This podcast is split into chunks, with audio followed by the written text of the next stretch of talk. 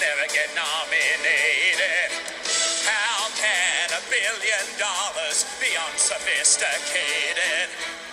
Everyone went to see the Dark Knight. Tervetuloa Jumikemujen ääreen. Minä olen Mikko. Minä olen Jutta. Ja tämä on siis Juta ja Mikon popka, mutta tuossa soi vuoden 2009 äh, Oscar-juontaja Hugh Jackmanin äh, tämmönen, mik, miksi, miksi sitä kutsutaan, kun on monta Oscar laulua? Medley. Oscar Medley, kyllä, jossa hän lauloi siitä, miten Dark Knight ei, Batman, Batman on kuin Dark Knight ei saanut Oscar-ehdokkuutta ja tänä vuonna äh, ensimmäistä kertaa parhaan elokuvan Oscarista kilpailee siis supersankarielokuva eli Black Panther.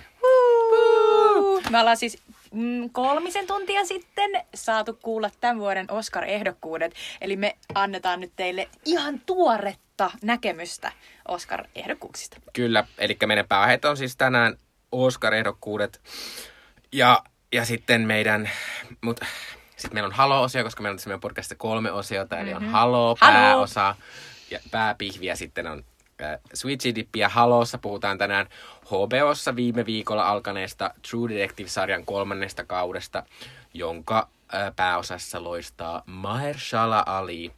Äh, muistatko enää Mahershalan sitä oikeaa äh, sukunimeä vai etunimeä? Kun se on tosi pitkä, kun hän on siis, hän on siis muslimi. Niinpä, mikä se on? Ja sitten hänellä on semmoinen, tämä Mahershala, vaikka se kuulostaa vaikalta nimeltä, niin se on lyhenne. Joo, se oli joku Mahershala. Joo, mutta joo, mut se, on siis, mut se on erittäin pitkä. Kyllä. Äh, niin puhutaan siitä sitten pääaiheena on siis Oscar-ehdokkuudet, eli nuo, nuo Hollywoodin isoimmat elokuvajuhlat, johon koko tämä alkukevät valmistaudutaan, jotka siis on ö, noin kuukauden päästä 24. helmikuuta äh, juhlitaan tuolla Hollywoodissa, niin niitä vähän katellaan. Ja sitten loppuun Sweet Chili Dipsejä. Ja pahoittelut, tota, että jos minun ääni kuulostaa oudolta, koska minulla on vähän nuha nenä, niin sen takia voi olla vähän outoa. Kyllä. Mutta Mikolla on myös äh, yskän lääkettä, joten eiköhän me selvitä. Kyllä.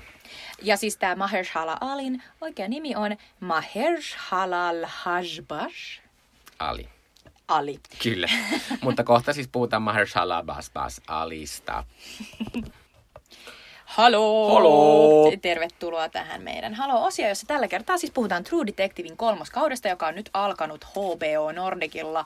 Ja kun kuulette tämän, niin siitä on tullut jo kolmas jakso. Ja tota, tämä kolmoskausi eh, on eräänlainen paluu ykköskauteen. Eli jos olet joskus katsonut True Detectivea, niin saatat ö, muistella, että se on siis tällainen rikossarja, jossa ykköskaudella Matthew McConaughey ja Woody Harrelsonin esittämät etsivät olivat täällä Amerikan etelä niin kuin, eh, valtioiden alueella, ex-etelävaltioiden alueella, ja selvittivät siellä lapsen murhia. Ja se oli tosi tosi synkkä. Siinä oli tosi paljon myös sellaista äh, filosofista pohdintaa, varsinkin tämän, tämän tota, Matthew McConaugheyn hahmon kautta. Ja käytiin läpi sitä, että miten maailma on eri tavoilla perseestä. Ja se oli ihan järjettömän suuri menestys, katsojamenestys ja muutenkin. Ja sitten sen Ja jälkeen muun tuli... muassa ajoi Matthew McConaughey Oscar-voittoon, koska se sai niin paljon sitä hyvää bassia. Se niin on totta. Samana vuonna voitti Oscarin. Kyllä, ja se oli ihan uskomattoman hieno, erittäin raaka rooli häneltä. Mm. Ja sitten tuli kakkoskausi, joka tuota, sitten yrittikin jotain vähän muuta. Siinä oli pääosassa Colin Farrell, äh, Rachel McAdams ja, ja Vince, Vince Vaughn, Vaughn. tuo suuri suosikkini, not. Ja tota, Mutta Vince Vaughn oli yllättävän hyvä siinä. Se oli Tai yllättävän silleen- hyvä tai siinä, se mä en mutta- olisi ikinä uskonut, että se on niin semi-hyvä draama kyllä, varsinkin ajatellen miestä, joka oli pääosassa komedia-elokuvassa, mies, joka antoi, joka kertoi ihmisestä, joka on runkannut niin, kuin niin paljon, että sillä on 300 lasta. Joo, mä en tiennyt tosta. Joo, tää oli tällainen tota, hedelmöityshoito juttu. Mutta, Mutta saanko mä niin, tässä vähän Ole silleen- hyvä. Mä periaatteessa vähän tykkäsin siitä Mhm. mm-hmm. kakkoskaudesta. Osittain ehkä pääasiassa takia, että se on Colin Farrell. Mä tykkään paljon Colin Farrellista. Voisitko sanoa, että mikä, niinku, tavallaan, mikä se kakkoskauden niinku, in a nutshell, mikä se juttu oli? Koska mä jätin sen kesken. Ai, siis en mä voi muistaa tollasta. Joo, koska Mä vaan muistan, mielestä- että, että kun se, se, oli tosi semmoinen niinku hikinen ja rähjäinen ja kaikki jotenkin tosi paskana ja alkoholista ja jotenkin silleen, niin mä tykkäsin siitä semmosesta jotenkin, että kaikki menee ihan hirveästi ja kaikki on hirveän korruptoituneita ja kaikki, että mm. musta se sijoittui johonkin semmoinen, että siinä olikin se Vince Vaughn pyöritti jotain kasinoa, se oli Niin niin joo. tommonen. Mäkin muistan Että tavallaan mä, verran. mä niinku se, mistä tykkäsin siitä, mutta sit mä en nähnyt, että minkä takia sillä oli sama nimi kuin sille ekalla kaudella, koska ne oli niin kaukana Niin. toisistaan sarjoina. Mulla siis se jäi kesken ja se vähän harmittaa, koska mä yleensä kyllä haluaisin katsoa asiat silleen loppuun, mutta kyllä mä myös osaan luovuttaa silloin, kun ei enää niin kuin lähde ollenkaan. Ja onneksi tämä on tämmöinen antologia-sarja, niin tota, ää, ei haittaa se, jos ette yhden kauden. Ei, välistä. vaan voi suoraan hypätä siis katsomatta yhtään näitä aiempia kausia, voi tulla tähän kolmaskaudelle. Mutta kuten todettua, tämä kolmas kausi on eräänlainen paluu tähän ykköskauteen, koska tässä on jälleen kaksi etsivää pääosassa ja kyse on lasten katoamisesta, eli la- lasten murhista, joita he selvittelevät. Kyllä, ja tässä on myös ainakin toinen asia, mikä on, niin myös siinä oli semmoinen, että näitä etsiviä haasteltiin semmoista vanhasta rikoksesta, ja tässä Kyllä. on myös semmoinen samanlainen. Eli, eli Nick Pizzolatto, joka on, joka on tämän True Detectivein showrunner ja luoja, niin hän tykkää näistä eri aikatasoista ja hyppimisestä tavallaan niiden välillä. Ja, ja, tota, ja, ja hän käyttää eräänlaisena tällaisena apukeinona, käsikirjoittamisen apukeinona selvästi tällaista haastattelun formaattia, missä näitä päähenkilöitä haastatellaan siitä, että no miten se homma aikanaan meni, ja sitten me nähdään, niin kuin, että no mm. näin se meni. Mutta tota, heti tässä alussa muuten tulee aika selväksi, että tässä kolmoskaudella jos missä, niin meidän ei kannata ehkä ihan luottaa siihen, että miten ne muistelee, että miten nämä hommat meni. No, kerrotaan sitten kohta lisää. Mutta siis pääosassa on Mahershala Ali, joka esittää Wayne Hayes-nimistä etsivää, ja hänen etsivä Roland West ja esittää Stephen Dorff. Steven Dorff on tuttu muun muassa Sofia Koppolan Somewhere-elokuvasta ja Britney Spearsin, ää, vitsi, mikä sen kappaleen nimi on? Onko se... Every time I... Every time tota, ää, musiikkivideosta. Ja, Mä olin silleen, niin kuin, että mä tiedän, että sä aiot sanoa se Britney, mutta ihan mahtavaa. Mutta siis tosiaan Stephen Dorff ja, ja Mahershala Ali ovat siis etsivä kumppaneita. Heillä on siis selvästi hyvä buuki. Heti alusta näkee, että, että, että he tulevat ihan hyvin toimeen. Ja he ovat siis, he saavat tehtävän etsiä tällaisia kahta lasta, jotka, jotka siis ilmoitetaan kadonneeksi tällaisella ö, omakotitaloalueella Jen- Jenkkilässä, Arkansasissa. Ja, tota, ja nämä lapset on viimeksi nähty polkupyörillä liikenteessä ja sitten he katoavat ja tietysti heidän vanhempansa ovat huolissaan ja heidän van, vanhempansa vaikuttavat tosi kummallisilta tyypeiltä ja heti vaikuttaa siltä, että tässä Ja on jotain outoa. aika semmoista white trash-ähtävää Joo, porukkaa. kyllä. Mutta tämä voi kiinnostaa tai nostaa kiinnostusprosenttia joillakin ihmisillä, jos he tietävät, että tämän True Detectivein kolmoskauden taustalla on siis aito, oikea tällainen oikeusprosessi nimeltä West Memphis 3. Se kertoo siis Arkansasissa tosiasiallisesti tapahtuneesta lasten murhista, ja siihen liittyy muun muassa satanismia ja teinipoikia. Mutta ei mennä Satanismi siihen. kuulostaa tutulta mm. ekalta kaudelta. Kyllä. Ja, tota, ja tässä nähti, nähdäänkin tuossa ikoissa jaksoissa jo sellaisia hassuja nukkeja, Kyllä, jotka, muistuttaa myös niistä. muistuttaa. Mutta pitää sanoa, että, että kun toi Pizzolatto rakastaa näitä aik- aikatasoja, niin tässä on menty kyllä aika uudelle levelle, koska tässä Mahershala Ali esittää kolmea eri, kolmen eri ikäistä versiota samasta hahmosta. Ja kahta niistä haastellaan sen ensimmäisen teoista. Se on totta. Näin, tätä, sinne tuli siis, kun tämä alkoi tämä kausi, sinne tuli kaksi ekaa jaksoa katsottavaksi. Me ollaan katsottu ne ja, tota, ja tosiaan heti alussa tulee vähän sellainen, että voi olla pikkasen sekava, mm. sekavahko, mutta meil, mulla on ainakin toivoa, että siinä päästään varmaan tota, vähän se, kun päästään vauhtiin, niin, niin jotenkin enemmän siihen, että se ei ole niin sekavaa. Ja nyt varsinkin alussa niin ei ole kauhean selkeää, että tosiaan tämä Wayne Hayes, jota tämä Mahershala Ali esittää, hän siis hänen, hänen vaimonsa, jonka hän tapaa siinä ensimmäisessä niin kuin, ö, kauimmaisessa aikatasossa. Jota edistää Carmen Ojojo. Kyllä, niin, niin tämä Carmen Ojojojon, ojojoi, ojojoi, Ojojoi. niin tota, esittämä nainen, niin hänestä tulee siis äh, tämän Mahershala Alin vaimo. Ja sitten kakkostasossa hän kirjoittaa kirjaa näistä rikoksista, joita Mahershala Ali ja, ja Stephen Dorff ovat, ovat ratkoneet tai yrittäneet ratkoa. Ja sitten kolmoskaudella käy ilmi, että tämä, tämä vaimo on, on jo tota, kuollut. Ja sitten, ja sitten hän, tämä Mahershala Alin esittämä hahmo, kärsii itse tällaisesta jonkinnäköisestä dementiasta, ja hän yrittää sitten tavallaan lukemalla sitä vaimonsa kirjaa, niin, niin muistella, että miten nämä asiat itse asiassa oikeasti meni. Koska tästä vanhimmasta Marshall Alista, niin häntä haastellaan semmoiseen true crime-tyyppiseen tuota, ää, sarjaan. Eli siinä on niinku metaa, metaa, metaa, siinä on tasoa ta- toisen sisällä, mutta kaiken keskiössä on taas se, että viattomat lapset on mahdollisesti murhattu. Eli se on se ja koskettava ekassa juttu jaksossa siinä. paljastui, että ainakin yksi lapsi on murhattu. Mm.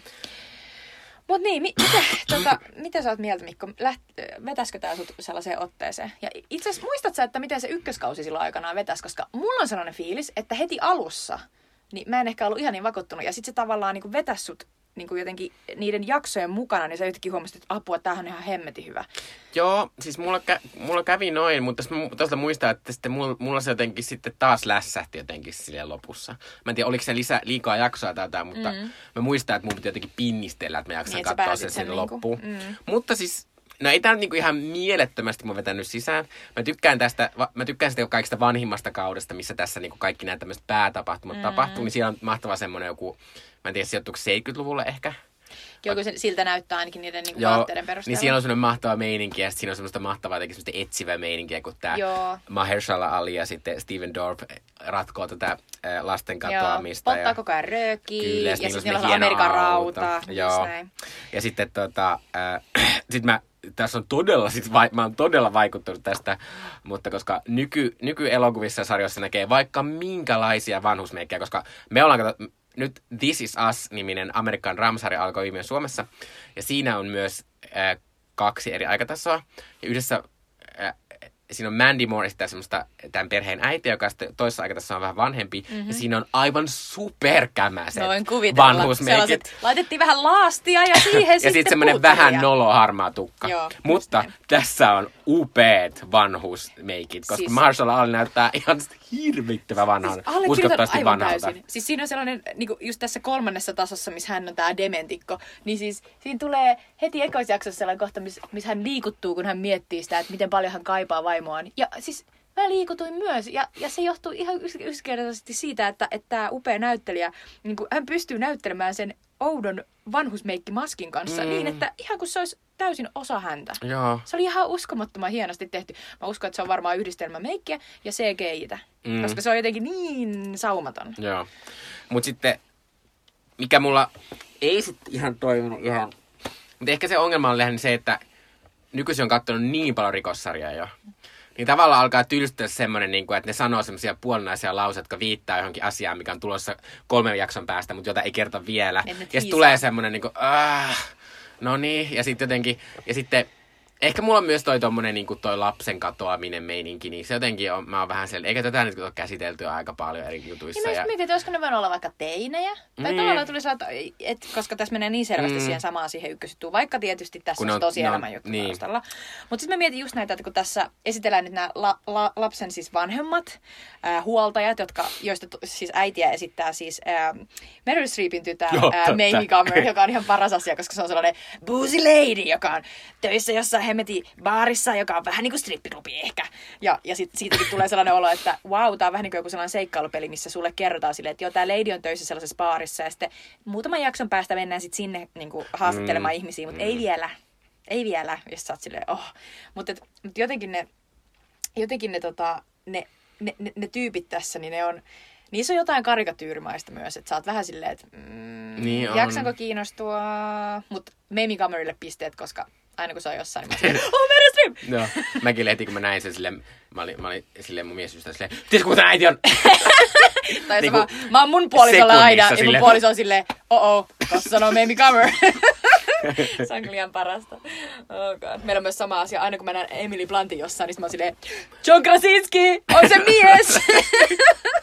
Joka on silleen, jep, me tiedetään. Joo, mutta siis äh, mä, oon, mä oon kyllä tosi fiiliksissä myös siitä, äh, ihan vaan siitä tem, temposta, temmosta, joka tässä on. Että, että on hyvin rauhallinen, että vaikka tässä on sitä aikata- aikatasojen välillä hyppimistä, niin si- siinä ei ole sellaista niin kuin, outoa häsellystä niin kuin siinä leikkauksessa. Et kyllä mä oon sillä tavalla pysynyt sen rytmissä mukana. Ja sit Joo, se on hyvin, hyvin. hyvin. pohdiskeleva. Et mä tykkään, to- mitä enemmän ollaan sen päähenkilön, sen Wayne Hayesin, sen hahmon niin kuin, tavallaan ajatuksissa, kun se yrittää miettiä, että mikä meni pieleen. Että tavallaan, että musta tuntuu, että me ei olla vielä oikein saatu selville, että, että mikä on itse asiassa se tavallaan se asia, mikä niitä kaivaa. Koska niitä molempia kaivaa nyt joku tuossa jutussa. Ja se ilmeisesti on se, että, että kun tässä aika heti alussa selviää, että tosiaan toinen näistä lapsista löytyy kuolleena, mutta toinen Mm. ei löydy, niin sitten se on se asia, joka tavallaan jää. Sitten mulla jossain vaiheessa tuli semmonen kuva, jotain ne sanoo, että voiko olla, että sen perheen isä on niinku syyttömänä laittu vankilaan. Tai siinä on joku semmoinen, että syyttömänä joku on tuomittu. Joo, mullekin Ja on sellainen, että joku joo. on, mun mielestä se ei välttämättä ole Ei se perheen välttämättä se isä ole, mutta, mutta- joku tyyppi on tuomittu siitä tavallaan tästä alun lapsen taposta, murhasta, mutta sitten kuitenkin käy ilmeisesti myöhemmin ilmi, että se ei ollutkaan Mm. se. Niin tässä on jotain tällaista inhottavaa, mutta koska se on vielä niin palasina, niin se on vähän sellainen, että onko se Joo. vai eikö se.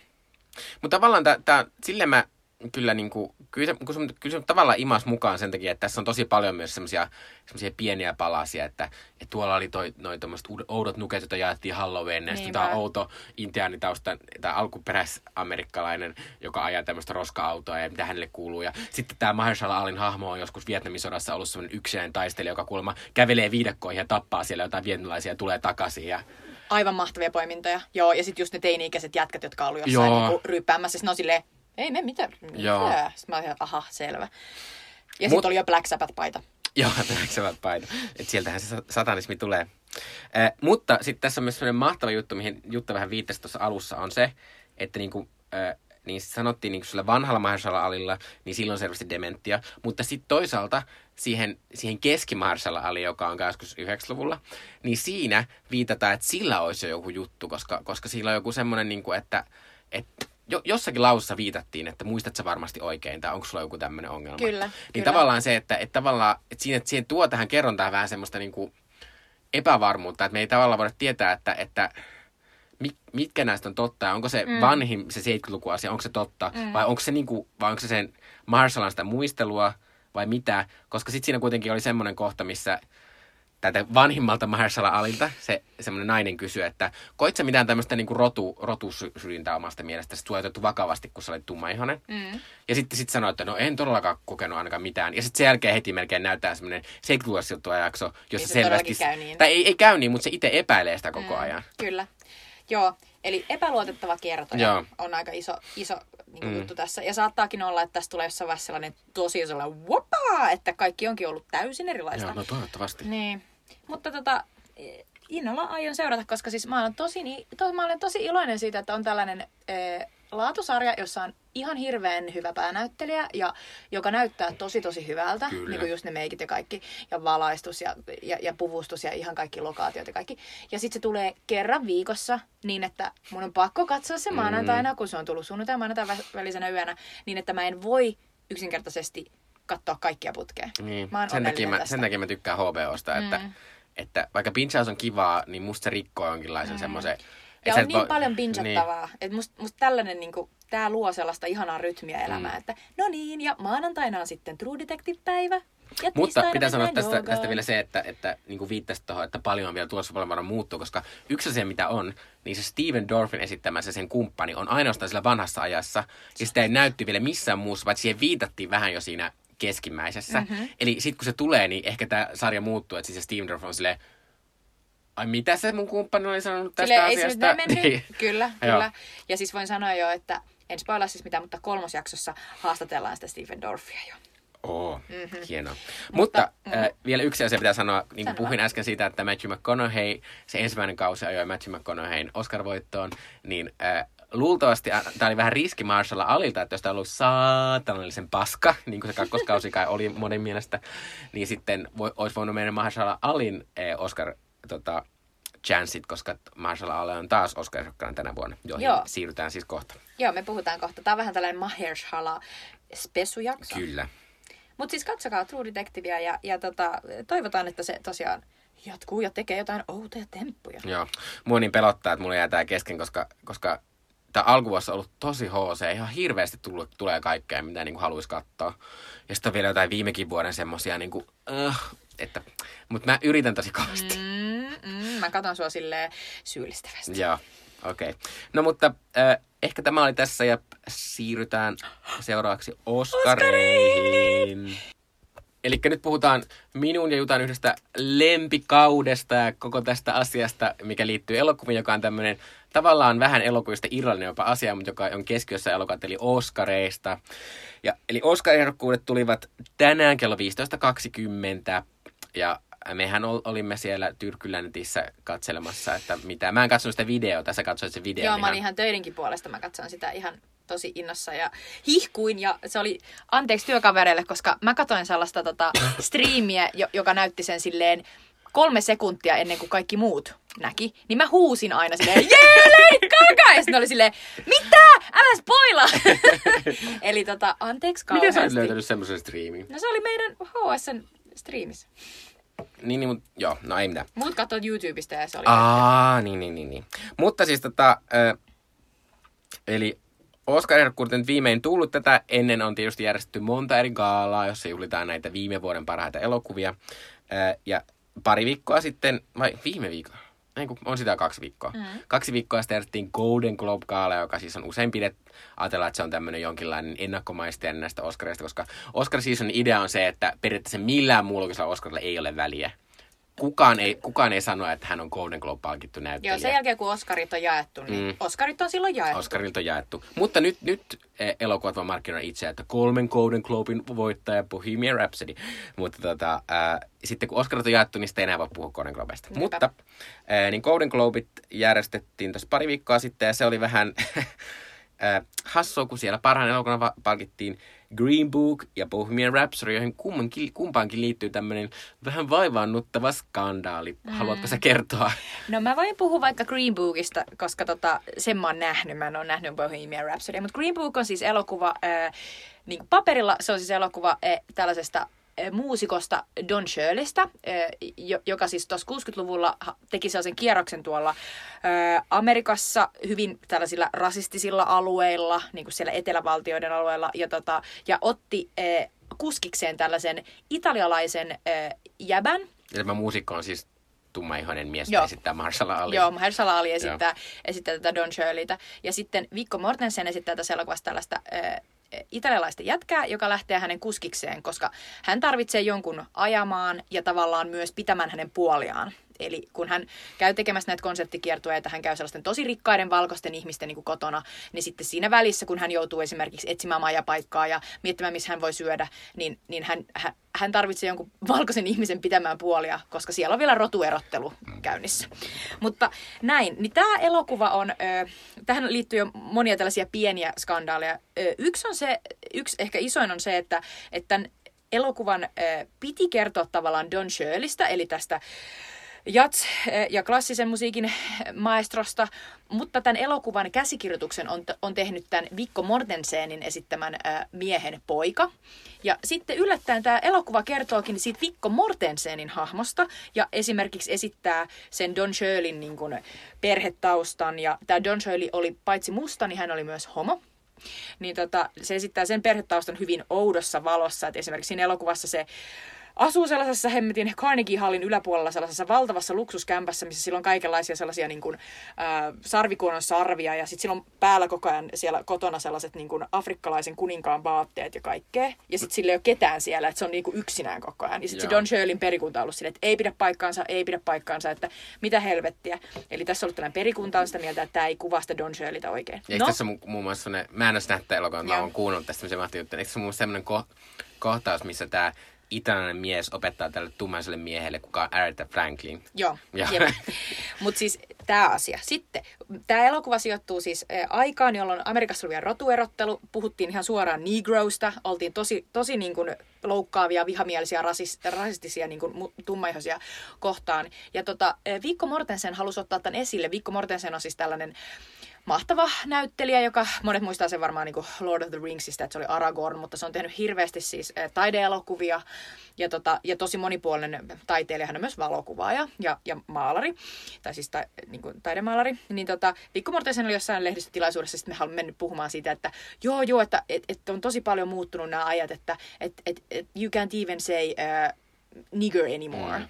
Ja siitä jengi oli vetänyt aivan järkyttävät herneet nenään, että oli käytetty N-sanaa ja herra, isä, ei näin. Ja Vikko Mortensen meni heti... vaaleihoinen mies ei saa Kyllä. sanoa näin. Ja sitten heti sen jälkeen Vikko Mortensen oli silleen, anteeksi, anteeksi, että hän yritti vaan ottaa esille sen, että miten rasistinen ja kamala tavallaan se aika oli ja miten me ollaan tultu eteenpäin, koska nyt me ei enää voida sanoa Mm. sitä sanaa. Mutta koska hän sanoi sen, niin sitä on ihan naurettava tämä keskustelu. Mutta joka tapauksessa tässä oli muun muassa tämä yksi juttu. Ja sitten tietysti Green Bookiin liittyy se, että, että se on siis elokuva, jos, jonka pitäisi kuvata tällaista Yhdysvaltojen rakenteellista rasismia, eli sitä, että kun sinä olet ollut musta, niin et ole voinut mennä syömään johonkin ravintolaan tai nukkumaan jossain. Mutta sitten lopulta tämä elokuva kertookin siitä, että kun sulla on hyvä valkoinen kaveri, niin kaikki järjestyy ja tavallaan ystävyys voittaa. Ja sitten tavallaan ei, ei millään tavalla kuitenkaan tarvitse ottaa kahden vakavasti sitä, että koko yhteiskunta on sitä mieltä, että saat pohjasakkaa ja sut saa pahoinpidellä tai jopa tappaa. Eli klassinen tämmöinen valkoinen pelastajatarina. Mm, kyllä. Mistä tulee hyvä mieli, jos sä oot 50 valkoinen menestynyt heteromies. Niin sen takia niin tässä just ennen Oscar-ehdokkaiden julkistusta vielä viime viikolla niin tuli sellainen maailmanlaajuinen elokuvaharrastajien ja toimittajien keskuudessa sellainen paniikki, joka oli Joo. sellainen, voi ei, miten Green Book saa hirveästi ehdokkuuksia ja voittaa Varsinkin kaiken. Green Book siis voitti tämmöisen, se valittiin, Hollywoodin tuottajat valitsivat sen viime vuoden paraksi elokuvaksi. Ja yleensä viimeisen 20, parikymmenen vuoden ää, aikana, niin ainoastaan kaksi elokuvaa ennen sitä on, ei ole voittanut tota, sitä tuottajien voi, paras elokuvapalkintoa ja voittanut Oscarin. Mm. Eli silloin ajateltiin, että tämä on nyt selvä juttu. Mutta kuten tänään tästä myöhemmin puhutaan, niin vähän niin Green Book ei todellakaan saanut Oscar-ehdokkuuksia niin paljon. Ei. Ja toinen tämän, äh, tämän tota Oscar Seasonin skandaali-elokuvan Bohemian Rhapsody, eli tämmöinen megalomaanisen, niin kuin aivan mielettömän menestynyt Queen-musikaali. Se on tällä hetkellä Brian Singerin, eli ohjaajansa kaikkien aikojen Joo. menestyneen elokuva. Ja tämä mies on tehnyt X-Men, X-Men-elokuvat. Kyllä, mutta sepä se ongelma onkin, että se on Brian Singerin ohjelma, koska Brian Singer on tämmöinen äh, homoseksuaaliohjaaja, joka, jolla on vähän tämmöistä ongelmaa, että hän on tykännyt lähellä noita nuoria poikia. Mm. Ja nyt kun tuli tämä Me Too-keskustelu alkoi tuossa viime vuonna, Toissa vuonna. toissa vuonna, niin sitten Brian Singer oli, sille tuli sitten hirveä panikki, että kohta hänellä enää uraa, niin sitten hän oli niinku panikoinut ja ei muun muassa enää tullut sinne elokuvan kuvauksiin ja puolet tai osa tästä elokuvasta on ohjannut joku muu, koska se Joo. ei enää tullut töihin. Ja Virallinen selitys tälle on se, että hänen äitinsä oli sairas. Kyllä. Mutta tota, Mutta En se, tiedä. tämä asia kertoo, että kun tämä valittiin siis parhaaksi äh, musikaalikomediaksi tuolla, vai draamaksi? musikaalikomediaksi. Joo. Vai- Äh, Kounen, en mä muista. Ei, kumpi se oli? No joo. kummankin, kun se äh, palkittiin parhaana elokuvana tuolla Golden Globessa, niin nämä ihmiset, eli Rami Malek, joka siinä puhuu, joka esittää siis sitä Queenin nokkamiestä, niin tota, ei voinut sanoa ääneen tämän ohjaajan nimeä, niin se on melko suuri ongelma, jos sun pitää ottaa palkintoja vastaan, ja sä et voi kehua sen elokuvan ohjaajaa, joka siis on päävastuussa koko tämän niin kuin elokuvan tavallaan visiosta ja tästä. Ja toinen tietysti Bohemian Rhapsodyn ongelma on se, että se on nähtävästi aika kehno elokuva. Ja ilmeisesti ei myöskään niinku, niinku kovin, kovin niinku silleen, ää, tosissaan ota sitä Freddie Mercuryn ikään kuin elämää, sitä, että, että hän oli homo Mm. ja että hän kuoli AIDSiin. Ja, Ja, ja sitten tavallaan... sit siinä on, tää on hirveätä puhua tällaista leffasta, joka tota, ei, jota ei ole nähnyt. Mutta siinä on mu- kuulemma vähän tämmöinen tarina, niin kuin, että, että se homo, johon sitten se Freddie Mercury rakastui, se on tämmöinen ilkeä, po, ilkeä mies, joka tulee pilaamaan tämän näiden Queen-tyyppien hyvän jutun. Niin, ja jos tulee vähän sellainen outo olo, että ai miten se meni, mm. niin paljon selittää se, että Queenin nykyiset tyypit ovat tämän elokuvan takana. Kyllä, ja mun lempi anekdootti tästä elokuvasta on se, että näiden Queenin nykyisten tyyppien idea oli se, että tämän elokuvan puolessa välissä Freddie Mercury olisi kuollut. Mm-hmm. Ja sitten se seuraava puolikossa olisi, olisi tuota, kertonut tämän bändin mielettömästä menestyksen jälkeen, joka on silleen, eli mistä? Eli mitä? siis keitä te Joo. olette? Mutta nämä on siis nämä elokuvaskandaalit. Sitten meillä on myös tämmöinen itse Oscareihin liittyvä skandaali, eli se, että tänä vuonna Oscareilla ei ole juontajaa. Joo, tämä on niin uskomatonta, Kyllä. mutta näin se on. Oscareissa piti olla juontaja. Hän oli Kevin Hart, eli tällainen amerikkalainen musta koomikko, joka jäi sitten heti sen jälkeen kiinni jostain vanhoista homofobisista Tai twiiteistä. ei jäänyt kiinni, vaan ne vaan löydettiin ne sen löydettiin, Twitteristä. niin, eli käytännössä jäi kiinni, koska Joo, näinhän niin. ne aina menee, että joku on joskus vuonna 2008 sanonut jotain ja Mm. nyt se on siellä edelleen. Mutta äh, sitten kun hän, hän paljastui täl, näistä twiiteistä, niin hän ei pyytänyt anteeksi. Mm. Ja tämä oli nyt se juttu, että minkä takia jengi oli sille, että off with his head. No, ei siinä mitään. Hän ei nyt sitten juonna. Hei, mutta saanko kysyä, mitä Joo. mieltä sä oot tästä? Niin kuin, että Että hän ei nyt juonna? Vaikka hän oli tehnyt vuonna 2000, eli 10 vuotta sitten jotain twiittejä. No, mä, mun Sitten- täytyy sanoa, että e, jos, siis se, jos se asia on, että hän ei suostunut pyytää anteeksi niitä vanhoja twiittejä, niin mä oon silleen, että mä toivon, että hän olisi perustelussani ja sanonut silleen, että ne on vanhoja twiittejä, mä en ole samaa mieltä. Mut Mutta se Mut se, ei ole sanonut Mutta niin. se Ellenissä oli sanonut, että ne on semmoisia vanhoja asioita, että hänen ei tarvitse niitä niinku kommentoida. Mutta Mä oon silleen, niin kuin, että tavallaan, totta kai toi on täysin naurettavaa ja tolla tavalla tämä nykyisin toimii, että Mm. sä et voi enää ikinä niin kuin, tavallaan luottaa siihen, että jos sä oot sanonut joskus jotain, ettei sitä käytettäisi sua vastaan, koska internet. Mutta kyllähän hän olisi päässyt siitä Ois, pois ois, ja ois. päässyt takaisin Mm. Oscareihin, jos hän olisi sanonut, mä en ole enää samaa mieltä. Mm. Mutta onko hän sanonut niin? Niin, se on Eli tämä on vaan sellainen, että jos olisi oikeasti halunnut, niin se olisi päässyt sinne. Joo.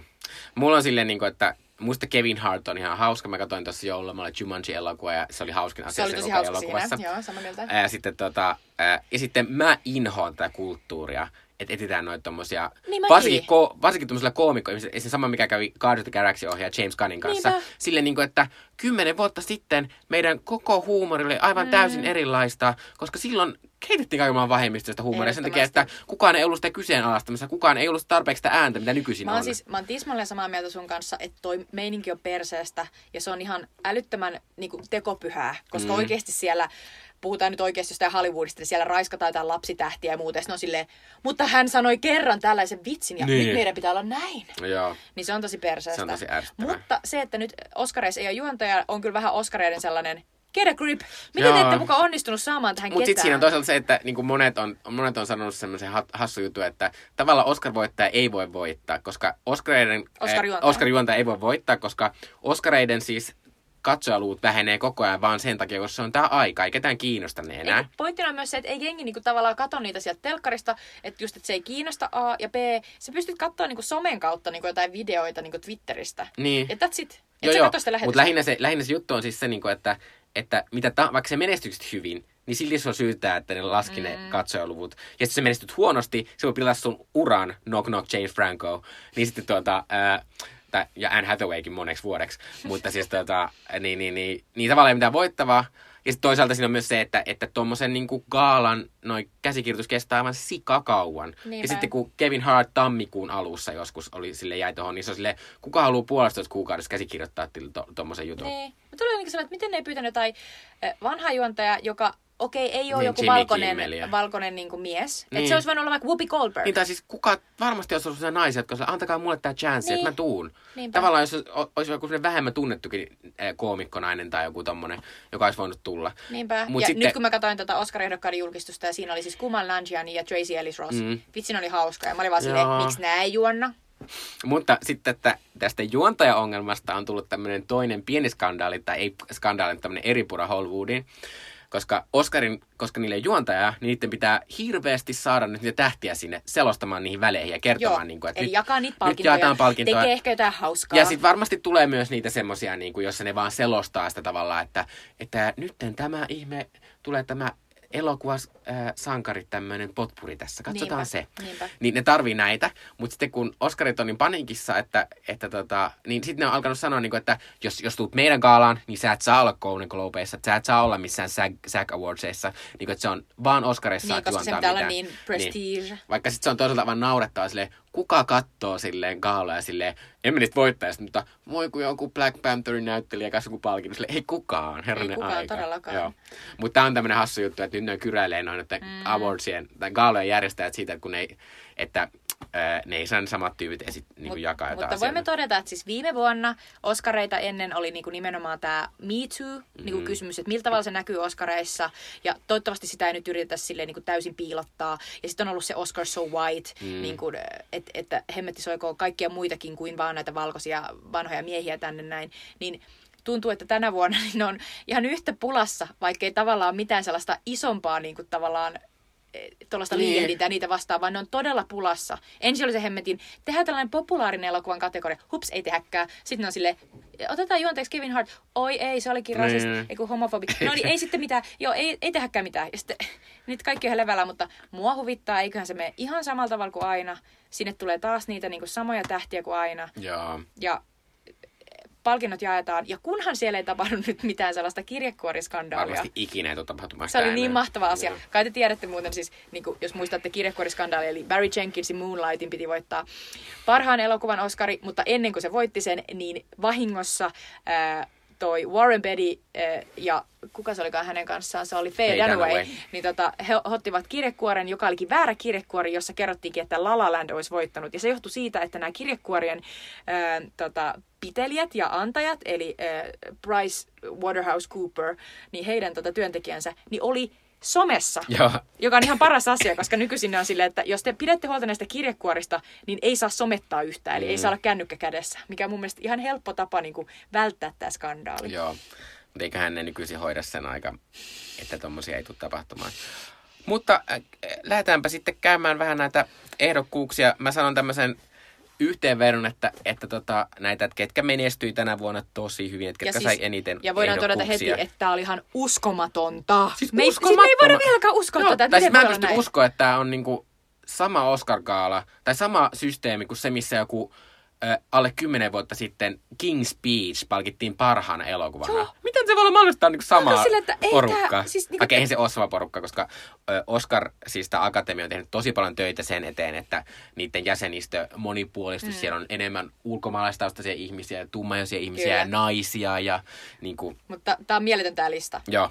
Eli menestyviä olivat The Favorite, eh, joka sai kymmenen. Oscar kun The Favorite oli siis sekä mun että Jutan yhtiä, yksi viime vuoden suosikkielokuvia, joka tulee siis... Helmikuun eh, alussa. Kyllä, ihan pari viikon päästä Suomessa ensi iltaan. Sitten A- Alphonse Cuaron Rooma, joka on siis Netflix-elokuva, sekin sai kymmenen. eh, josta puhuttiin ihan pari jaksoa sitten, vai jopa ei viime jakso, kaksi jaksoa sitten. Ja sitten Bradley Cooperin ohjelma Star is Born sai kahdeksan. Eli tämä oli, tää oli sellainen niin kuin, ennakkosuosikki. Joo, kahdeksan on aika vähän suhteessa siihen, että paljon täällä, kun tämä Oscar season alkoi, niin oli aika paljon kovin pöhinä. Sitten äh, Dick Cheney, Biopic Vice, sai kahdeksan. Joka siis tulee ihan tässä nyt, olisiko ollut jopa tällä viikolla enskariin. Ja mä olen nähnyt sen. Ja se oli hauska!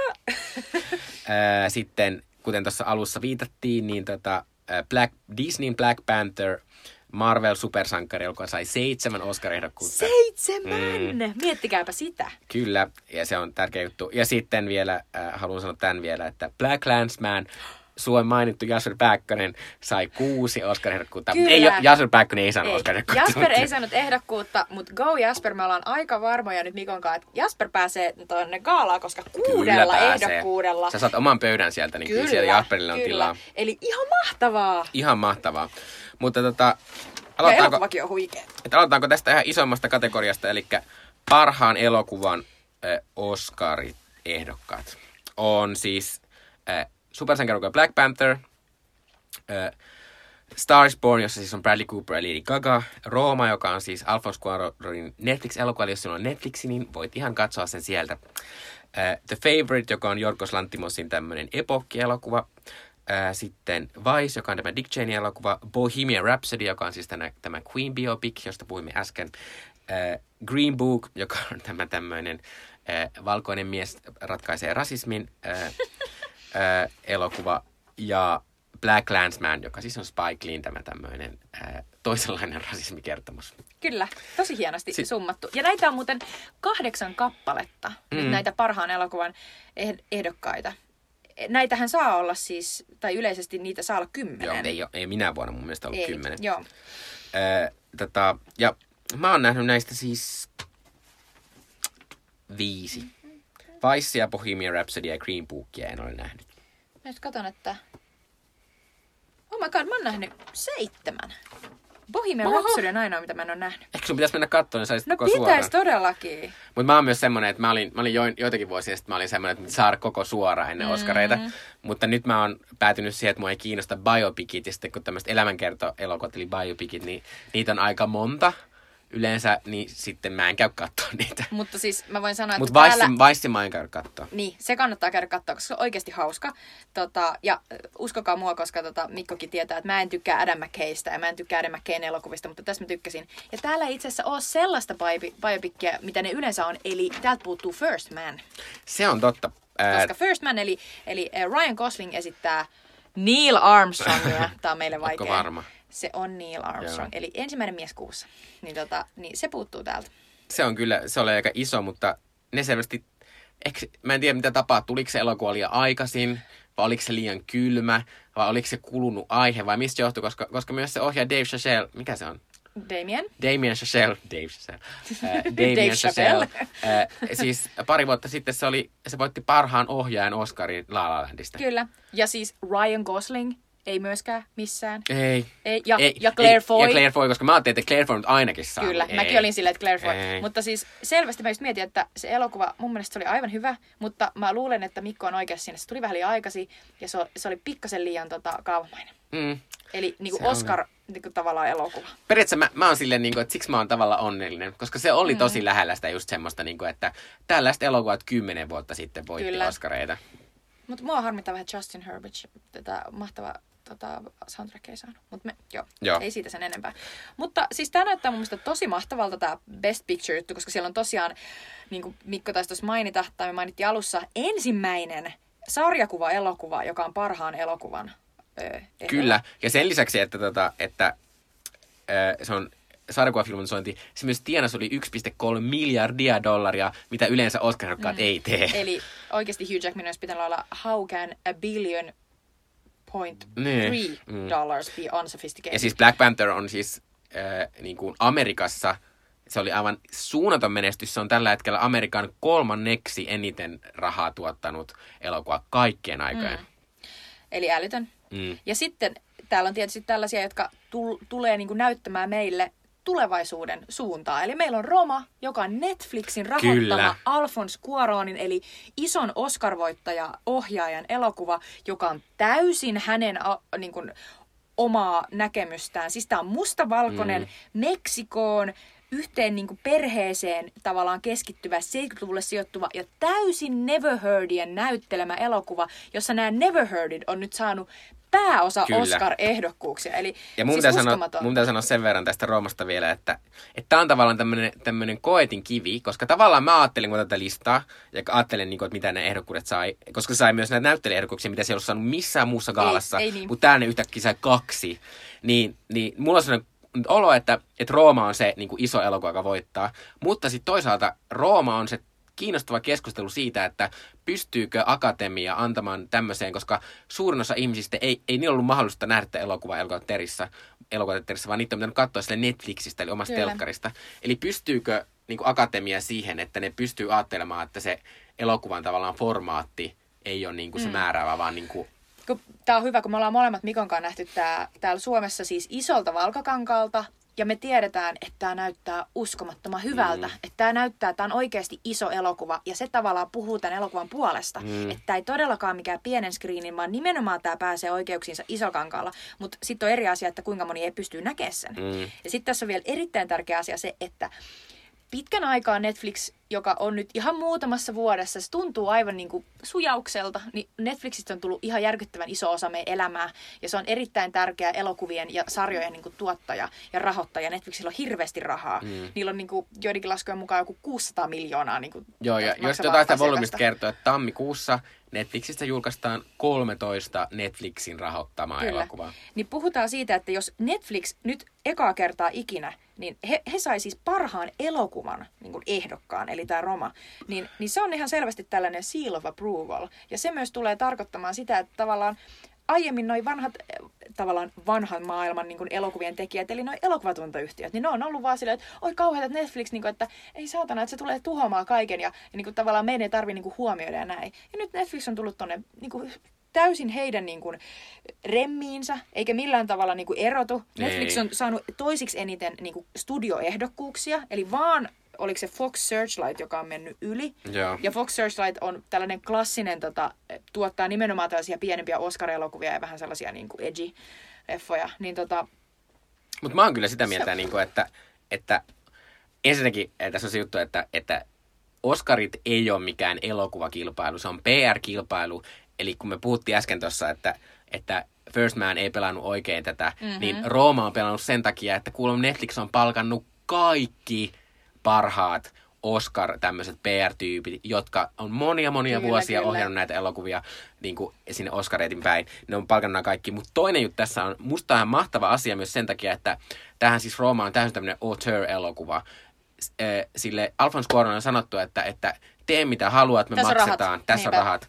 Niin sitten kyllä mä niinku sitä arvostan, niinku, että jos Netflix menee suuntaan. Ja ensi vuonnahan varmasti tähän samaan aikaan keskustellaan tota, Martin Scorse- Scorsesen The Irishman-elokuvasta, joka siis on tulossa Netflixiin ja joka on myös tämmöinen erittäin kallis Kyllä. auteur-meininki. ihan oikeassa oot. Ja tänä vuonna siis täällä on toinenkin tällainen Netflix Author-juttu, eli Tossa rahat, tehkää mitä haluatte, eli The Ballad of Buster Scruggs, mm. josta me puhuttiinkin tässä yhdessä podissa, joka on Koenin veljesten elokuva, joka sai myös kaksi ehdokkuutta mm. ihan hauskasti ja ylläristi. Niin tota, tämä on erittäin hyvä suunta ja mä toivon, että, että Netflix antaa rahaa naistekijöille ja, ja niinku just erilaisille elokuville. Ja, ja, ja nimenomaan nyt, jos Netflix tulee voittamaan näitä Oscareita, niin se tulee olemaan niinku taas insentiivi mm. tehdä enemmän näitä. Myös yksi juttu vielä Roomasta. Musta on mahtavaa, koska eh, se juttu on jo varmaa, että siis Alfonso Cuarón voittaa siis parhaan os- ohjaajan Oscarin. Se on, niinku niin, se on aivan varma. Se on tatuoitu. Se olisi ollut vain yksi ehdokas, olisi riittänyt. Mutta tämä on mahtavaa, jos tänä vuonna tapahtuu sama, että Rooma voittaa parhaan elokuvan ja Alfonso Cuarón parhaan ohjaajan, koska se on toinen vuosi putkeen kuin meksikolainen, koska viime vuonna ää, se oli Guillermo del Toro, Toro ja voitti The Shape of Water. Niin, Kyllä, mahtava tommonen, niin kuin, että ää, Eli parat amerikkalaiset elokuvat tehdään Meksikossa. Siellä, Ai siellä sen muurin takana. Niinpä, sille. Päästäkää nyt läpi.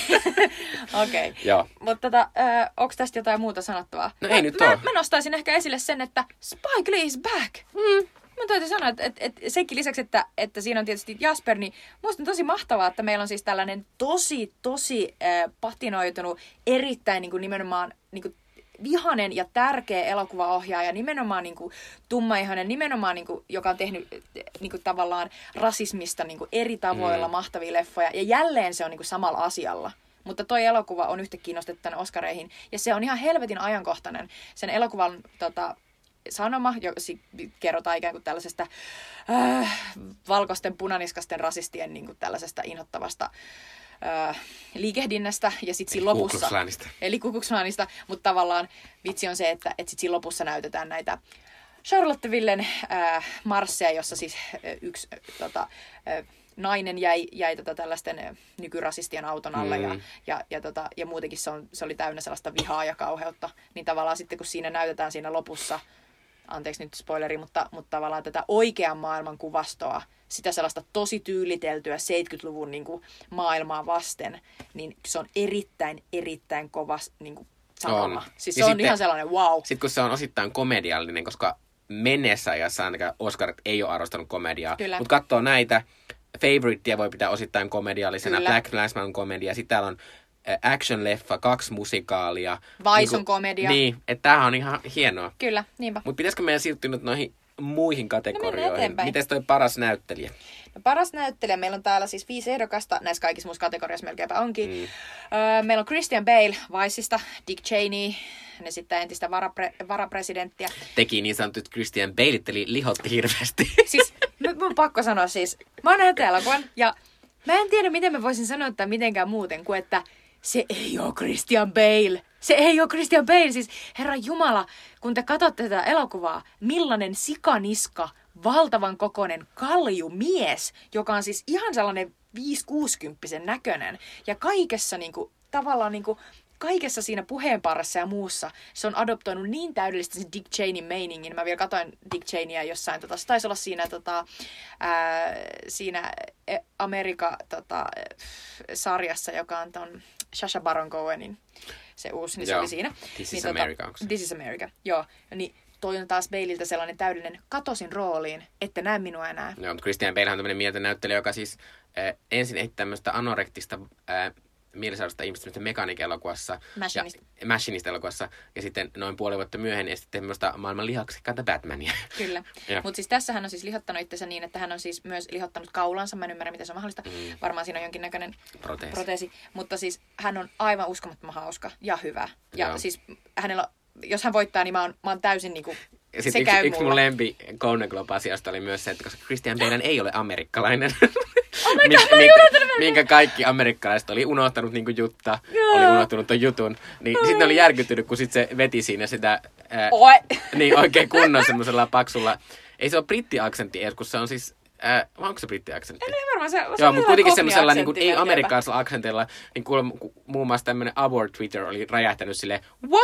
What's Christian Bale is America? Onko Christian Bale joku uusi rooli? Ja se oli myös maailman hauskin, koska se kiitti, kun se voitti tästä samasta Dick Cheney roolista, niin se kiitti saatanaa inspiraatiosta. Oi, se oli. Ja, ja, ja, muutenkin oli ihan mega hauska. Joo. Niin tota, mä toivon, että Christian Bale sen takia voittaisi. No, mutta sitten tässä on muitakin. Mä voin luetella nämä kaikki. Joo. Eli Bradley Cooper A Star is Bornista, Willem Dafoe at Eternity's Gateista, tämä ei ole vielä Suomessa. Hän esittää sen siis Vincent van Goghia. Kyllä. Rami Malek äh, Bohemian Rhapsodysta, eli puhuttiin sitä aiemmin. Ja sitten Viggo Mortensen Green Bookista. josta puhuttiin myös äsken. Ja siis näistä nyt, niin kuin, onko sulla jotain sanottavaa?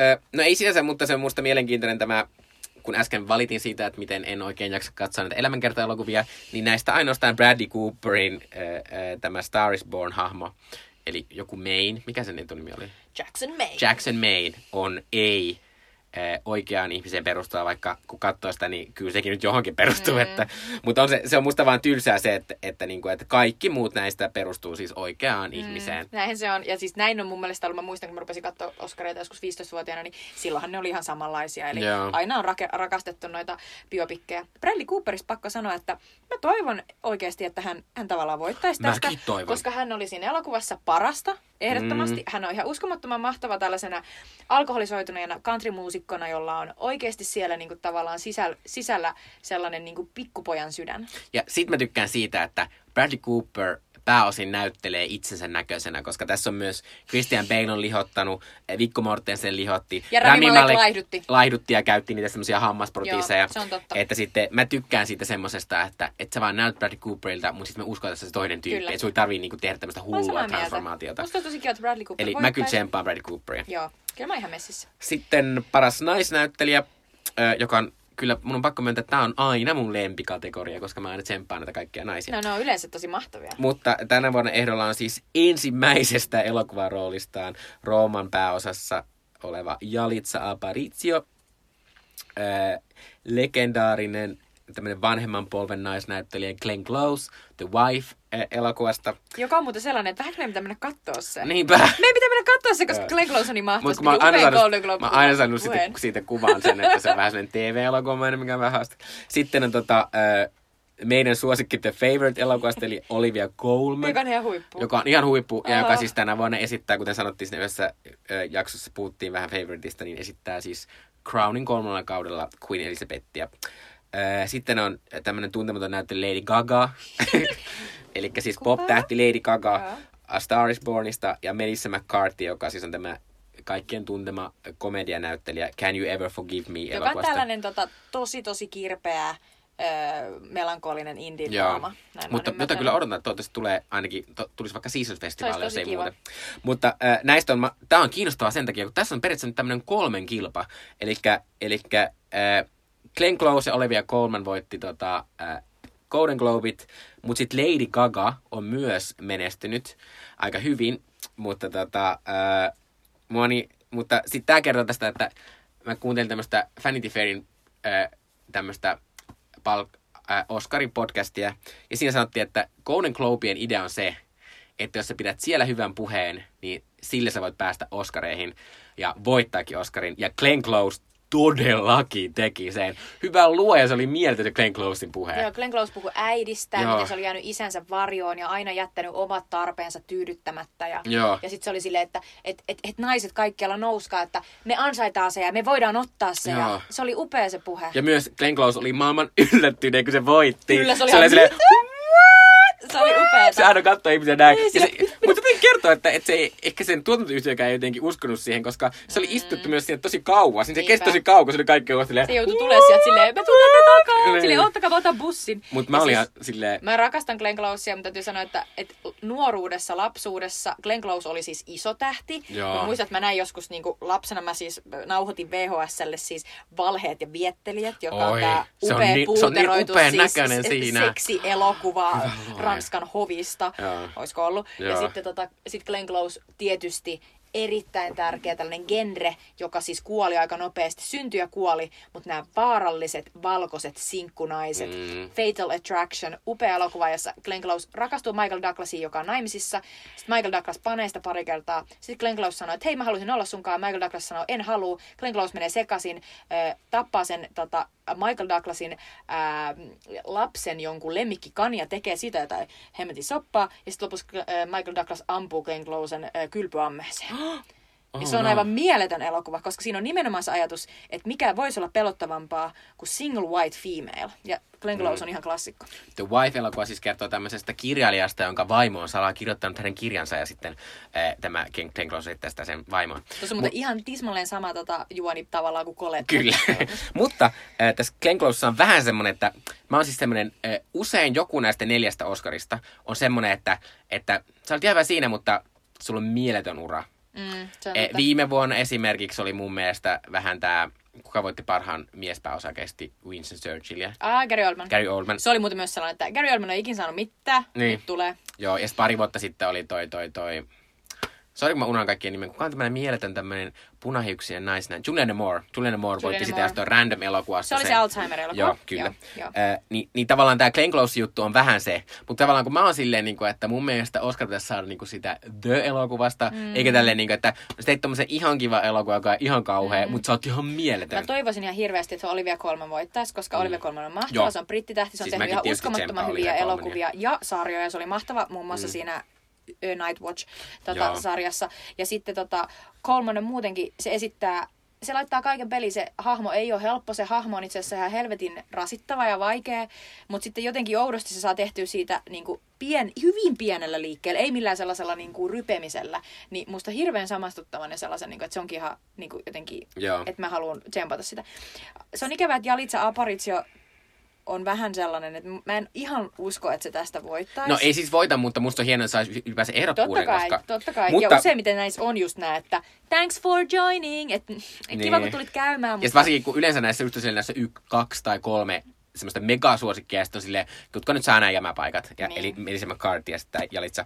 Mutta sitten mun pitää sanoa tästä Lady Gagasta, mm. että mua jotenkin käy Lady Gagaa ja myös koko tätä vähän tätä The Star, Star is Born elokuvaa sääli, koska silloin kun me oltiin tämän seasonin alussa, silloin joskus niin kuin marraskuun alussa, niin niin tota, Star is Born olisi the thing to be, silleen niin kuin, että kaikki on silleen, jes, tää on Lady Gaga vaan tämmöistä suoraan niin kuin purjeilua tänne Oscariin, ja Lady Gaga mm. tulee Oscar-voittaja, mitä sitten tuleekin kyllä, mutta ei tässä kategoriassa. Niin, se on totta. Ja, tota, äh, mut sitten, ja sitten, mut sitten mä, siis mä katsoin siellä Golden Globessakin, kun puhuttiin silloin, kun puhuttiin Star is Bornista, mm. että Lady Gaga on sellainen outo rooli päällä. Niin ja siellä Golden Globessakin näki, että se, se naurokin silleen, silleen, silleen, kun sillä jotenkin sitä tehtiin vähän pilkko, kun siinä oli semmoinen mahtava vitsi siinä alkujuonnossa, missä kun Lady Gaga oli tämmöinen ongelma, että se sanoi kauhean monessa tämmöisessä haastattelussa, että jos huoneessa on sata ihmistä, niin 99 ei usko sua ja se yksi uskoo. Ja se yksi on Bradley Cooper. Niin se on sitten Niin, siinä. niin, mutta se sanoi sen uudestaan, uudestaan, Joo. uudestaan haastattelussa ja sitten teki pilkkaa tästä. Niin, niin se näytti jotenkin silleen, että se leikkakaa vähän niin kuin paniikissa siinä silleen, niin kuin, että voi mm. ei, että nyt nämä on niin kuin tajunnut tänne, että tämä on tämä mun rooli, tämä on mun rooli. Ja sitten se jotenkin on, mä uskon, että se on kostautunut nyt. Ja mä, mä uskon, että, että myös se, että jos sä oot ennakkosuosikki Oscar-seasonin alussa, niin sä et voi olla siellä lopussa. Joo. Että tavallaan näin se menee. Niin. Että se on ikävää, niin kuin, ikävää huomata varmaan oman elokuvansa suhteen sille, että ai me ollaan tässä lokakuussa. Että... Voi ei. Tulee Mut sitten, eh, olo. toinen tämmöinen hauska trivia-asia on tässä, että eh, mahtavaa, tai että mä uskon, että Glenn Close suuttuu niin paljon, jos se häviää Lady Gagalle, koska Glenn Closella on aiemmin käynyt sen tässä palkinto tämmöisessä historiassa niin, että se on hävinnyt kerran jonkun palkinnon Sherille ja toisen palkinnon Madonnalle. Niistä varmasti vituttaa, jos se voisi hävisi olla Lady Gagalle. No niin, eli miksi en mennyt pop-uralle? Joo. Mutta joo, mut, mut, Mutta tässä oli varmaan nämä niinku mielenkiintoisimmat, mitä mulla on eniten, mutta tavallaan voisi käydä nopeasti noita mielenkiintoisia pikkejä noista muista. Niin. Esimerkiksi jos me mennään nyt noihin sivuosa-näyttelijäkategorioihin, niin tota, mies-sivuosa-kategoriassa meillä on Mahershala Ali, Mm. eli woo, True Detective, eli Green Bookista. Ja hänet on laitettu ihan oikein sivuosa-kategoriaan, koska Green Book kertoo tosiaan sit Vikko Mortensenin hahmosta, ja toi on, toi on niinku ikään kuin sivuroolissa. Mutta sitten siellä on mun suuri yllätys, Meidän ihanaa, suuri niin ihanaa. suosikki. Siis Black Landsmanista Adam Driver, eli Kylo Renin Kylo näyttelijä Ren. on Oscar-ehdokas. Mutta kiilasi kyllä Jase Pääkkösen ohi, Niin. tälleen suomalaisena sanon, mutta Mutta sanoisin näin, näin, että tämä on ehdottomasti oscar Akatemialta enemmän sellainen, että me halutaan palkita Adam Driver, Joo. koska se tekee koko ajan niin hyvää työtä. Ja sehän on ollut, me ollaan puhuttu Driverista täällä vaikka kuinka monet kerrat, mm. ei pelkästään Star Warsin yhteydessä, vaan myös Jim Jarmushin esimerkiksi Patterson kyllä, joka oli viime vuonna tai toissa vuonna mun lempielokuva. Ja siis on upeaa, että Adam Driverin näyttelijäkykyjä nyt nostetaan esiin. Kyllä. Sitten tota, eli sivuosa Oscarissa miesnäyttelijän kohdalla siis ehdokkaana Mahershala Ali, Adam Driver, Sam Elliott, joka siis on Star is Bornissa, esittää Paddy Cooperin veljeä, Richard E. Grant tästä Can You Ever Forgive Me-elokuvasta, josta siis oli ehdolla myös Melissa McCarthy, ja Sam Rockwell, joka esittää Viceissa George W. Bushia. Ja täytyy sanoa, että Sam Rockwell tekee siis tismalleen saman roolin tavallaan kuin viime vuonna, Josta se josta hän Oscarin. voitti Oscarin. Eli hän esittää tyhmää, valkoista, amerikkalaista Southern jäbää, mutta hän on oikein hyvä. Mm. Mutta mä vaan harmittaakin, jos, jos Sam Rockwell typecastaan tuon, koska Sam Rockwell on ihan mieletön näyttelijä ja myös mielettömän komea mies. Niin on, se on totta.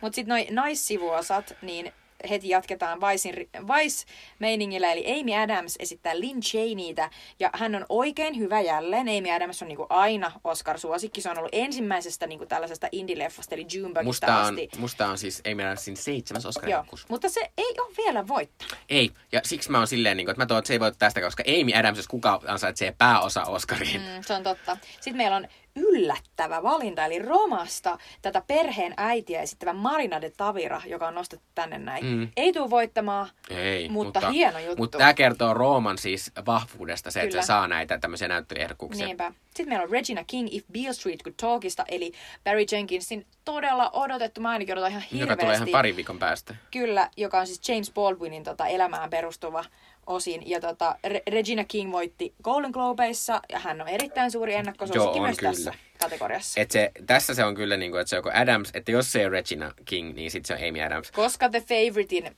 kaksi Niin. naissivuosaehdokasta yleensä niin kuin, tämä tarkoittaa sitä, että kumpikaan ei voita. Joo, vaikka mä oon kyllä silleen, että tämä on myös mun mielestä semmoinen kategoriarikos, koska äh, jos joku on favorite pääosassa, niin ei ainakaan äh, Olivia Colman, vaan mun mielestä sen pääosassa on ehkä Emma Stone, Tai Rachel Weisz. niin, mutta ei ainakaan Olivia Colman, koska tämä elokuva kertoo näistä kahdesta naista, jotka yrittää olla sen kuningattarinta suosikkeja. Niin, se on aika hyvä. Joo. Mutta siis Emma Stone ja Rachel Weisz, Mutta ne molemmat sulkee toisensa. osa ehdokkaana. Ja aina jos ollaan samassa kategoriassa samasta elokuvasta, niin Joo. se tarkoittaa, että sä et yleensä voita siitä. Joo. Sitten ohjaajana, kuten sanottiin, niin sitä ei tule voittamaan kukaan muu kuin äh, Alphonse Cuarón, mutta sanotaan nyt nämä muutkin ehdokkaat, eli Spike Lee, mieletöntä Spike. Se on ma- ensimmäistä kertaa Oscar-ohjaaja. Kyllä. ehdolla.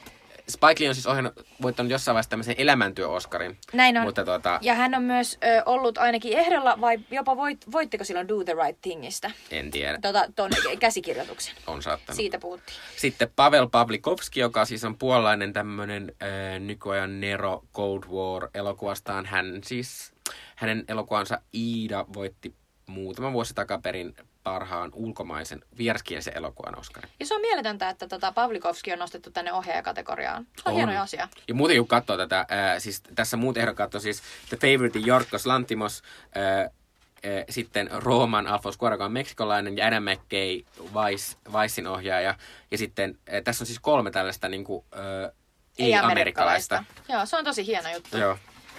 No mites, sitten meillä tulee Mikon lempikategoria animaatio. Tämä on siinä mielessä ää, mielenkiintoinen se, että vaikka Black Panther ei voittaisi parhaan elokuvan Oscaria, niin joku sarjakuva-elokuva kyllä voittaa tämmöisen ison Oscarin, koska ää, animaatio, ää, parhaan animaatio-elokuva Oscarista siis eh, kilpailee Pixarin Incredibles tyyli, Ihmeperhe 2 ja Spider-Man Into Spider-Verse, joka siis on tämmöinen äh, hämähäkkimies animaatioelokuva.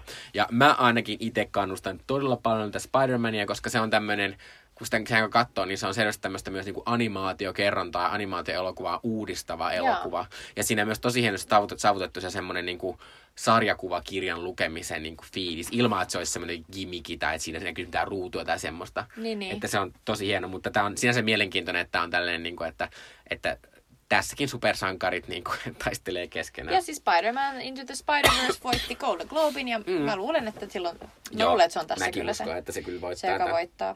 No seuraavaksi me voitaisiin ehkä puhua hieman noista käsikirjoitusehdokkuuksista. Meillä on käsikirjoitukset aina kahdessa eri kategoriassa. Meillä on alkuperäiset, eli tätä leffaa varten tehdyt, ja sitten meillä on nämä sovitetut. Joo, tämä on siis yhdistetty kategoria Golden Globeissa ja siinä tämän koko kategorian, eli kaikki Hollywoodista tehdyt kategoriat, niin valittiin varhaiksi Green Book. Joo, se on tosi huvittavaa, koska nyt kun katsoo näitä, niin täällä on aivan mielettömiä Mm. ehdokkuuksia. Ja eniten minua ehkä nyt kiinnostaa tietysti se, mä voin puhua tästä hetken, mutta siis äh, meillä on kaksi tällaista isoa, isoa hauskaa yllätystä. Eli täällä on The Ballad of Buster Scruggs, joka on siis tämä Netflixin äh, tilaama Koenin veljesten kirjoittama eh, länkkärikomedia, joka on myös niin kuin, tosi, tosi, tosi kamala ja surullinen välillä. Se koostuu sellaisista lyhyistä tota, eh, tavallaan novellielokuvista. Ja se on siis täällä eh, sovelletussa käsikirjoituksessa tai sovitetussa, ja tosi kiva juttu, että onkin. Sitten siellä on myös Spike Lee jälleen kumppaneiden kanssa Black Landsmanista, mm. joka on tosi mahtavaa. Ja sitten siellä, on, sit siellä on myös tämä Barry Jenkins, If Beale Street Could Talk, eli Barry Jenkins, joka ei saanut ohjausehdokkuutta tästä elokuvasta, niin hän on sitten täällä. Ja mä luulen, että hänellä on aika hyvät chanssit saada Mäkin tässä kategoriassa. Ja sitten siellä on myös tota, Bradley Cooper jälleen kavereineen Star is Bornista. Ja sitten siellä on tämä Can You Ever Forgive Me, joka ei nyt hirveästi sano mitään. Näin näyttelijäehdokkuuksia se sai. Niin, niinpä. Mutta tavallaan sehän on semmoinen erittäin pieni masentava indie-elokuva, niin. niin se on hienoa, että se on niinkin hyvin menestynyt. Ja se aina pääsee, tuollaiset masentavat indie-elokuvat pääsee tänne käsikirjoituskategorioihin. Ja originaalikäsikirjoituksista on myös hienoja ehdokkaita. On The Favorite, eh, joka siis on tämä Jorkos Lanttimosin elokuva. Eh, First Reformed, joka oli siis viime vuoden Jutan lempielokuva. Ja siis eh, käsikirjoitukset tehnyt Paul Schrader, Woo, taksikuskin tekijä. Kyllä. Äh, Green Book, äh, sitten Alphonse Cuarón Rooma ja Adam McCain Vice. Mutta toivottavasti mä vähän epäilen, että First Reform ei saa tästä, tästä saada mitään, mutta mä epäilen, että usein nämä käsikirjoituskategoriat on vähän semmosia, että semmoiset tavallaan kuulimmat elokuvat, esim. viime vuonna Get Out voitti äh, käsikirjoitus-Oscarin. Ja eh, toisen käsikirjoitusoskarin voitti äh, Call Me By Your Name. Kyllä, niin mä epäilen, että saattaa olla, että The Favorite saattaa tässä olla aika vahvoilla. Se on aika hyvä, hyvä tota, eh, kyllä mä sanoisin, että näin on. Joo. Ja sitten tota, kuvaus, joka on tietysti elo, elokuva taiteessa niin kuin olennaisimpia kategorioita, niin siinä on siis tosi tosi kiinnostavat nämä ehdokkaat, koska siinä on taas jälleen nähdään Cold War, eli tämä Puolan Pavel Pavlikovskin tota, mustavalkoinen äh, niin kuin, kylmän sodan ajan niin kuin rakkaustarina, niin se on täällä siis ehdolla. Mm. Ja sitten siellä on The Favorite, joka on siis erittäin selkeästi niin kuin, kuvallisesti just kauhean inspiroitunut, että, että nä- näyttää niin kuin, puolisona sanoi, että näyttää vähän kuin Barry Lyndon ja sitten tota Paul Thomas Andersonin elokuvat olisi sille yhdistetty. Ja sitten on kalan silmän linssiä ja niin kuin todellakin niin kuin makeen näköinen Joo. niin kuin hovikuvaus. Ja kyllä se on niin kuin ehdottomasti täällä. Sitten täällä on, en osaa sanoa tästä Saksan, Saksan tota, vieraskielinen tota, elokuva. Nyt ihan hauskaa, että, että nämä vieraskielisen elokuvan ehdokkaat siis on näinkin laajasti levittäytynyt näihin On. muihin kategorioihin. Tosi kiva. Sitten täällä on Rooma, josta me ollaan jo sanottu. Tästä tulee myös mieleen, kun äh, tämähän se on Alphonse Cuarón itse kuvannut tämän, samoin kuin oli käsikirjoittanut. Niin periaatteessa Alphonse Cuarónilla aika hyvä ilta, jossa voittaisi katsoa näitä yksittäisiä sille henkilökohtaisia oskareita For me? neljä. For me? Niin. Kyllä. Ja sitten täällä on Matthew Lipetikin äh, kuvaus äh, A Star is Bornissa. Ja tota, kyllähän, se, kyllähän sekin hyvältä näytti mm, se elokuva, kyllä. ehdottomasti.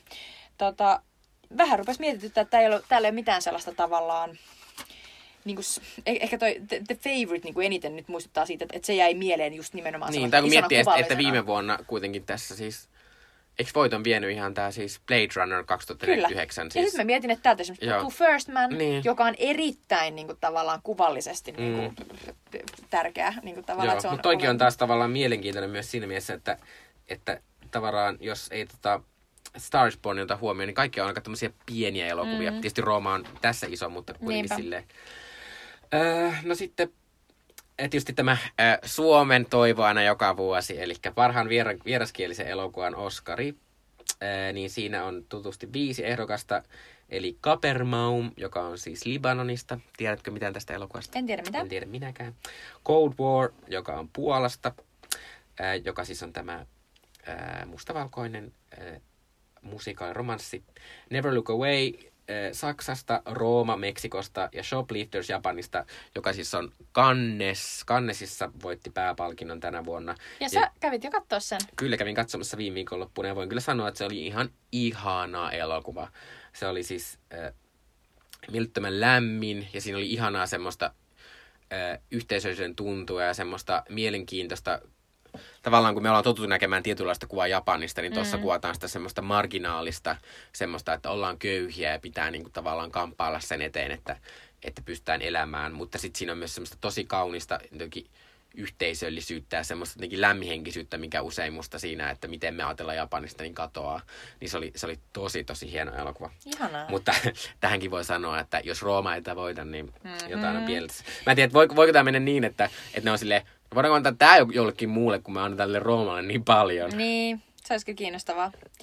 Sitten mä halusin nostaa vielä tästä tota, leikkauskategoriasta, joka on sitten taas tää, niinku heti kuvauksen niinku lisäksi tietysti toinen tosi tärkeä elokuvakategoria.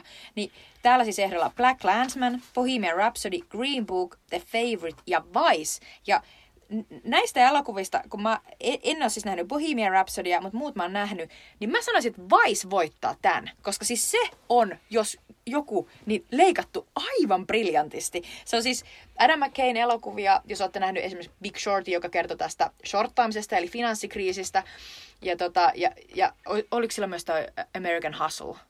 Ei. Ei, se on toinen, toinen tyyppi. Mutta anyway, äh, Big Short oli tosi, tosi sellainen nopealiikkeinen, niin kuin koko ajan siirrytään toisiin ti- tilanteisiin ja, ja sitten leikataan väliin joku hassu mm. insertti. Ja, et, et tavallaan leikkaaminen on tosi olennainen osa tämän, tämän elokuvan tekijän tyyliä. Niin Vaisissa, jos jossain, se viedään ihan briljanttiin niin kuin suoritukseen. Et se, on, se on helkutin hauska nimenomaan sen takia, että siinä just oikealla kohdilla aina silleen lopetetaan ja sitten mennään tavallaan seuraavaan mm. kohtaan. Mutta se koko elokuvan rytmi tulee tämän leikkauksen kautta. Mä Joo. sanoisin, että Vice voittaa Ja tämän. Big Shortissahan se oli myös tosi iso mm. osa se, tuota, se ää, Ja se taisi leikkaus. voittaa Big Shortista. Tuli nyt sellainen olo, että ainakin se oli ehdolla. Joo, en tiedä. En muista. Tota, sitten vielä pari, mistä, mitä haluan itse nostaa tässä esiin, on siis paras, parhaan laulun Oscari. Siinä se mua ei kiinnosta. No ehdokkaat tää lähinnä se, niin kuin, että kaikki jotka ovat silleen, voi ei, eikö Lady Gaga voita Oscaria, niin silleen, kyllä Lady Gaga voittaa Oscarin, koska Shalalalala Shallow äh, voittaa kyllä Oscarin tästä. Vaikka äh, tämä on toinen tille, että, että Lady Gaga ei suinkaan ole ainut pop-tähti, joka tässä on ehdolla, koska tänä, täällä mulle ehdolla on myös äh, Kendrick Lamar ja Jennifer Hudson. Jennifer Hudson on siis tämmöinen amerikkalainen R&B-laulaja, joka voitti itse Oscarin äh, parhaasta naissivuosasta Dreamgirls-elokuvasta tässä, olisiko vähän Näin kymmenen vuotta sitten. Joo, ja sitten mä oon niin iloinen tästä, että siis äh, äh, Mary Poppins, eli Maija, Poppanen, Maija Poppasen paluu elokuvasta, että tietysti siinä on paljon kappaleita ja ei, ei hirveästi ole noita ehdokkuuksia tullut niistä kappaleistakaan, mutta luojan kiitos siihen tämän ehdokkuuden sai tämä The Place Where uh, Lost Things Go, eikä se A Little Bit Bit Fantastic juttu, Kyllä. joka oli aivan hirvittävä kappale. Ja jota mä oon ymmärtänyt, on yrittänyt ajaa tosi kovasti. Tämä on tää tämän leffan niin kappale, ja se on kamala Ihana, kappale. se oli ihan kamala. Et toi oli tosi ihana ja, ja Emily Blunt loistaa Joo, siinä. ja mä niin toivon, että Emily Blunt ja Lin-Manuel Miranda esiintyisi siellä kyllä. Niin, se olisi Siellä- ihanaa. Tosi ei Lin-Manuel Miranda laulunut tässä jutussa, vaan laulu vaan Emily Blunt. No, mutta ne vois tehdä vaan jonkun whatever show siellä. Kyllä, mutta täällä myös The Ballad of Buster Scrubs. Niinpä. Täällä tuli tämä toinen ehdokkuus. Tykkäilen kyllä. Joo. Ja sitten seuraavasti mun täytyy nostaa esille meikissä ja hiuksissa. Niin. Siis Suomi Wow, mainittu. Suomi mainittu. Eli siis Raja Grensen, jossa Eero Milonov esittää toista pääosaa tällaista ö, peikkomiestä. Niin se on täällä ehdolla. Mm. Eli me ollaan, niin kuin, Ruotsi on todellakin päässyt tänne, vaikka Ruotsi ei siis päässyt tähän parhaan Ei. vieraskielisen niin kuin, kategoriaan, niin silti Oscar Akatemia on nostanut sen sinne. Mm. Tässä puhutaan niin kuin, tosi kiinnostavista asioista ja onneksi olkoon. Joo, tosi hieno juttu.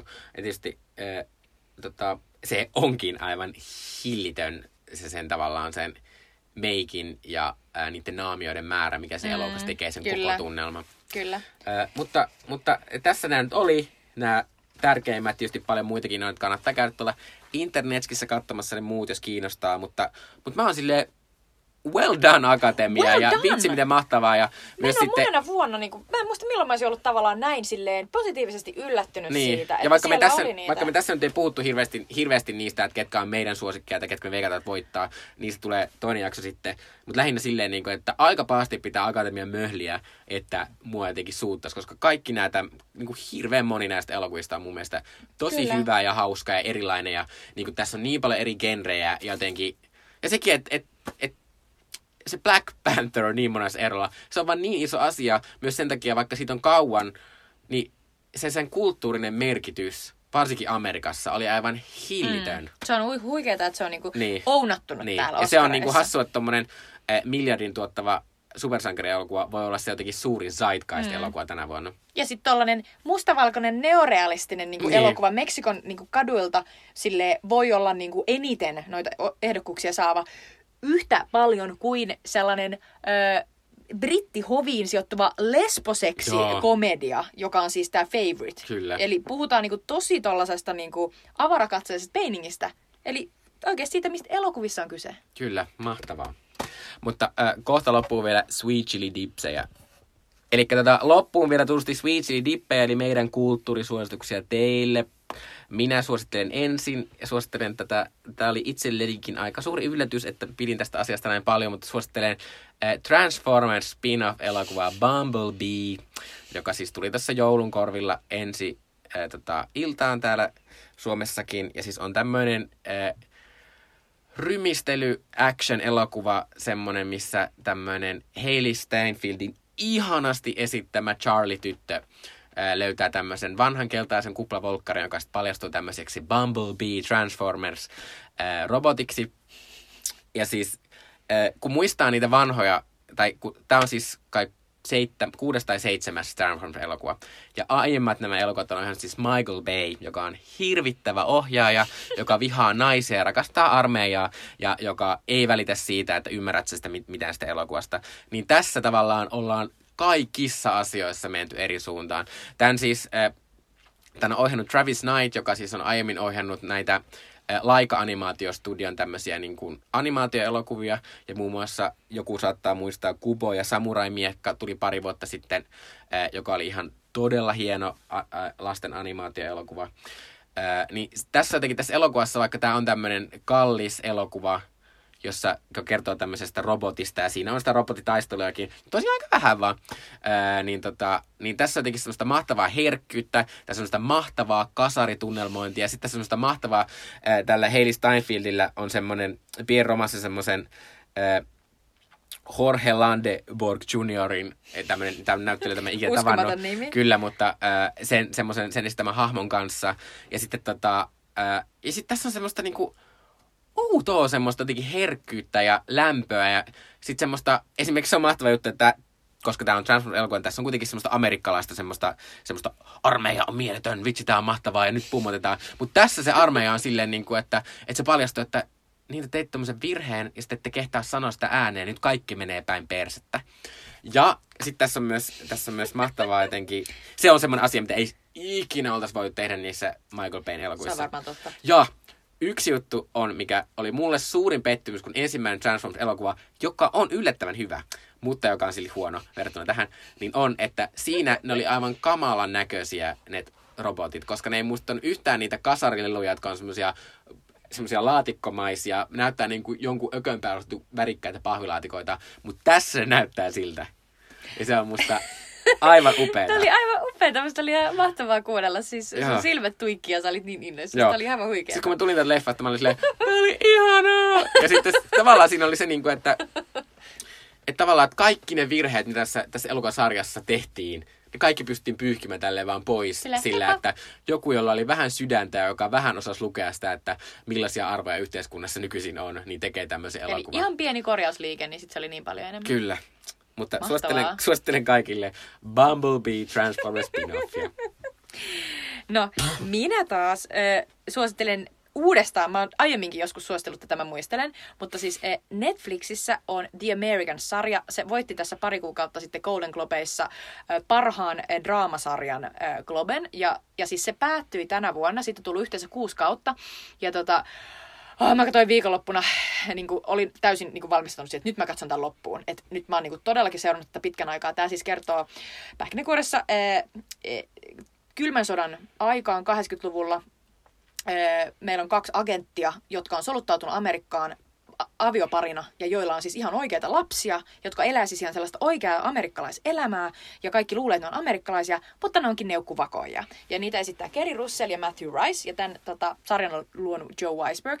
Ja tämä alkaa sellaisena, että oo, niiden elämä on tosi seksikästä ja sitten ne välillä panee autossa ja sitten taas laittaa perukkeja ja sitten ne tekee kaikkea jännää. Ja sitten pikkuhiljaa tässä mennään jokaisen niin kuin, kauden aikana siihen, että tämä elämä onkin aika perseestä, ne on itse asiassa töissä valtiolla, mutta se on sama kuin sä olisit töissä jossain tosi paskalla, yri, paskas yrityksessä, jossa koko ajan joku pomottaa sua, sanoo, että sun on pakko tehdä jotain, niin sä oot silleen, voi vittu mä en halua. Ja se pikkuhiljaa alkaa niinku tehdä niiden elämästä helvettiä. Ja sitten myös pikkuhiljaa niiden lapset ymmärtää, että mistä on kyse.